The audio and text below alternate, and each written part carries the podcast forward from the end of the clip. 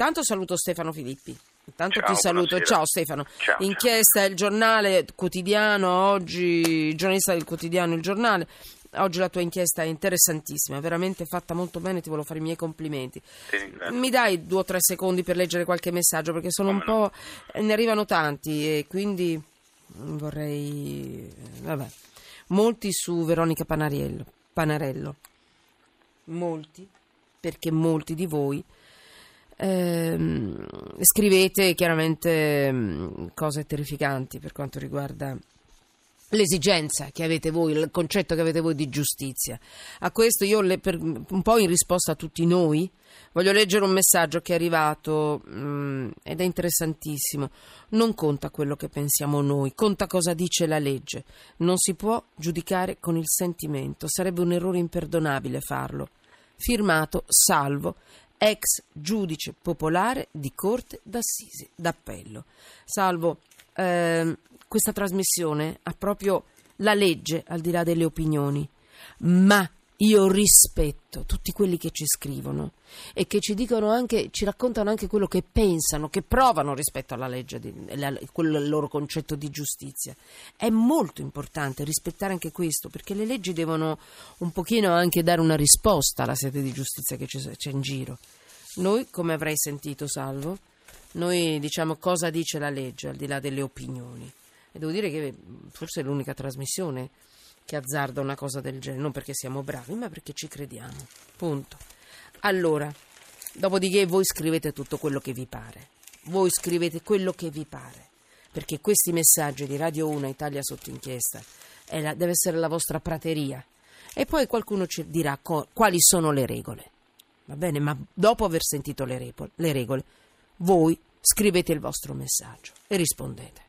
Ma prima dobbiamo conoscere le regole, appunto cosa dice la legge. Allora, Stefano, scusa, ma Eccoci. quel messaggio era troppo interessante. La tua inchiesta di oggi, attenzione, è un'inchiesta bellissima e molto interessante, mm, in realtà è spietata, sulla nostra pelle.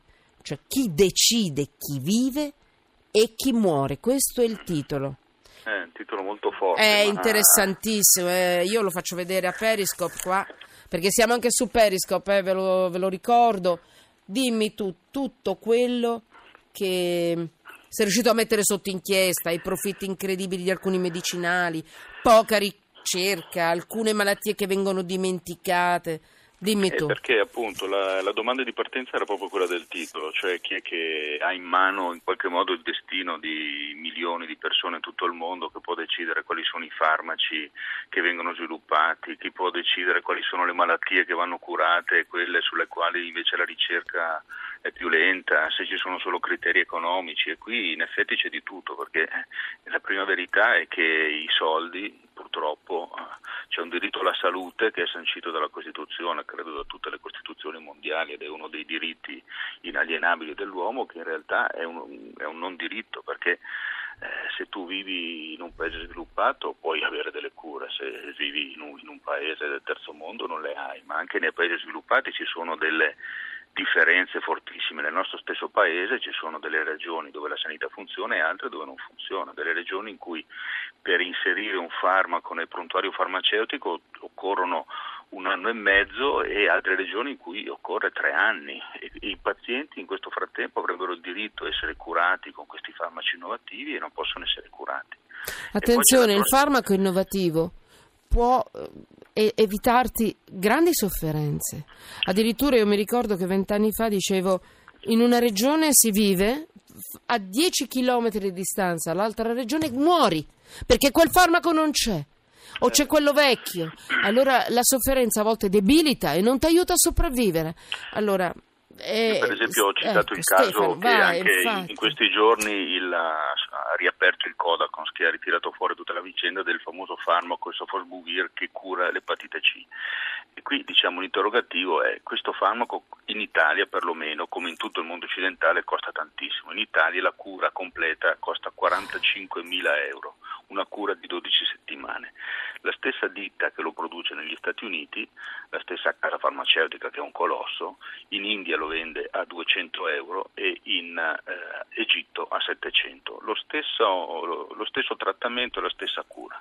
Perché da noi è così cara? Perché? Perché? Ma tu mi dai delle perché? risposte, dai. Perché? Perché loro dicono noi dobbiamo essere presenti su tutti i mercati, i mercati che possono pagare poco ce la pagano poco e quelli che possono pagare tanto perché se la possono permettere ci, ci pagano tanto. Una sorta di Robin Hood eh, del, Da noi addirittura anni fa mm. c'era stato il procuratore Guariniello, indimenticabile, sì. ora in pensione, che aveva aperto un'inchiesta per, per cercare di capire come mai alcune regioni che se lo potevano permettere lo davano ai propri ai, ai pazienti, a chi si curava in quelle regioni e altre regioni non lo davano perché già gestivano male le, le loro eh, disponibilità finanziaria, figurarsi se potevano permettersi per ogni, pare, eh, per ogni paziente 45 mila euro di spesa. Tieni conto che in Italia si stima che i pazienti con epatite C siano un milione. È vero che gli acuti sono molti di meno, però se si dovesse distribuire questo farmaco che è eh, un farmaco che risolve il problema, cioè il, uh, i dati dicono che mentre i precedenti farmaci risolvevano il, più o meno il 60% dei casi, qui siamo al 95% con punto del 98% di guarigione. Per cui dire, il sistema sanitario si deve porre la domanda, meglio che io spenda questi soldi subito per eradicare questa malattia oppure di, è meglio che mi trascini dei pazienti cronici per tutta la vita no, con dei farmaci meno costosi che però mi impegneranno il sistema sanitario per analisi, controlli, visite mediche periodiche, certo, questa... cioè, sono domande drammatiche che il servizio sanitario si pone e non si, e non si pone e si pone in un contesto dove i i finanziamenti alla sanità sono sempre di meno, perché poi la verità è questa. Tu, tu scrivi anche non solo del business eh, dell'epatite, ma sa- parli anche dei salvavite per i tumori, gli investimenti nella ricerca per quanto riguarda l'Alzheimer e scrivi che sono pochi questi investimenti. Eh, Parli di un'Italia fanalino di coda per gli studi scientifici, scientifici, e per i tempi di attesa di nuovi medicinali. Questo, questo è, è, un, è, un, eh. dato terrificante perché e, l'altro dato terrificante è che comunque le imprese, le, dite, le grandi case farmaceutiche in ricerca investono solo il 7% dei loro fatturanti perché il resto lo mettono nel, nello sviluppo del farmaco perché il, l'altro lato di questa cosa è che siccome non c'è ricerca pubblica c'è pochissima ricerca medica perché un altro problema è che la ricerca farmaceutica se non ha dire, l'ipotesi di soluzione che gli dà la ricerca medica eh, non è che può fare molto il, cioè lo sviluppo di un farmaco, un farmaco che, che parte diciamo, dalla molecola iniziale e arriva al banco del farmacista, ci mette dieci anni a fare questo percorso e il costo è di un miliardo, che poi va ammortizzato, ma la percentuale dei farmaci, diciamo delle sperimentazioni che non arrivano mai eh, a un risultato, a un farmaco inscatolato e venduto, è pazzesca perché su 10.000 sperimentazioni solo una arriva, sul, arriva, in farmacia, per cui questo è il valore della ricerca, che la ricerca eh, rispetto al risultato che può dare deve investire tantissimo e l'Italia allora, purtroppo mm, non, mm. non, non, investe, è l'ultimo dei paesi europei che investe. In tutto questo che è spietato, è feroce, c'è qualcosa di positivo e, e, e viene fuori un dato positivo, non lo so, trovamelo.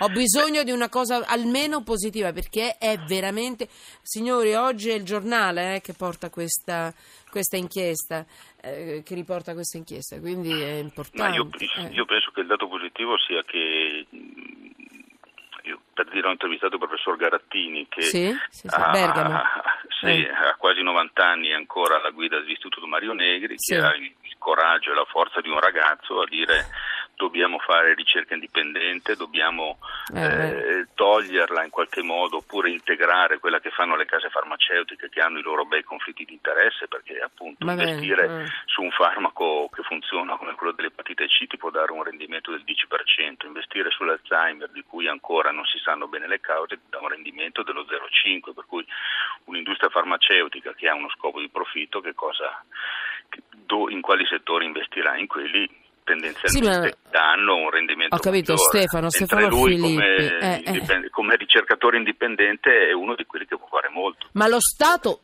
deve, ha il dovere di entrare con la propria ricerca proprio dove l'industria fa business, l'industria non è poi alla fine un istituto di beneficenza, è proprio lì che lo Stato deve intervenire, sui farmaci per le malattie rare, sui farmaci dove, insomma, se no lo Stato che fa? Cioè, è, è, è, è schiavo no, del, perché, del perché, business, no? Delle, sulla nostra pelle, come scrivi tu. E chiudi, va. Mm, no. Prezzo, no. perché purtroppo il prezzo dei farmaci è in continuo eh. aumento, perché siccome sono sempre eh. più specializzati, personalizzati, cioè, il sistema sanitario dovrà anche decidere come, come, come affrontare questo aumento di, di patologie e questo aumento dei prezzi per curarle. Stefano, eh, complimenti, è un'inchiesta fatta benissimo, dettagliata. Eh, avrei preferito non leggerla, chiaramente, vorrei, vorrei, un altro paese in questo caso, perlomeno eh, mondo della nostra. È anche quello di eh, certo. Che... Però tra poco vi facciamo arrabbiare un po' di più, eh, perché c'è un'altra beffa, quella del catamarano, del Molise. È stato comprato con 8 milioni del post sisma.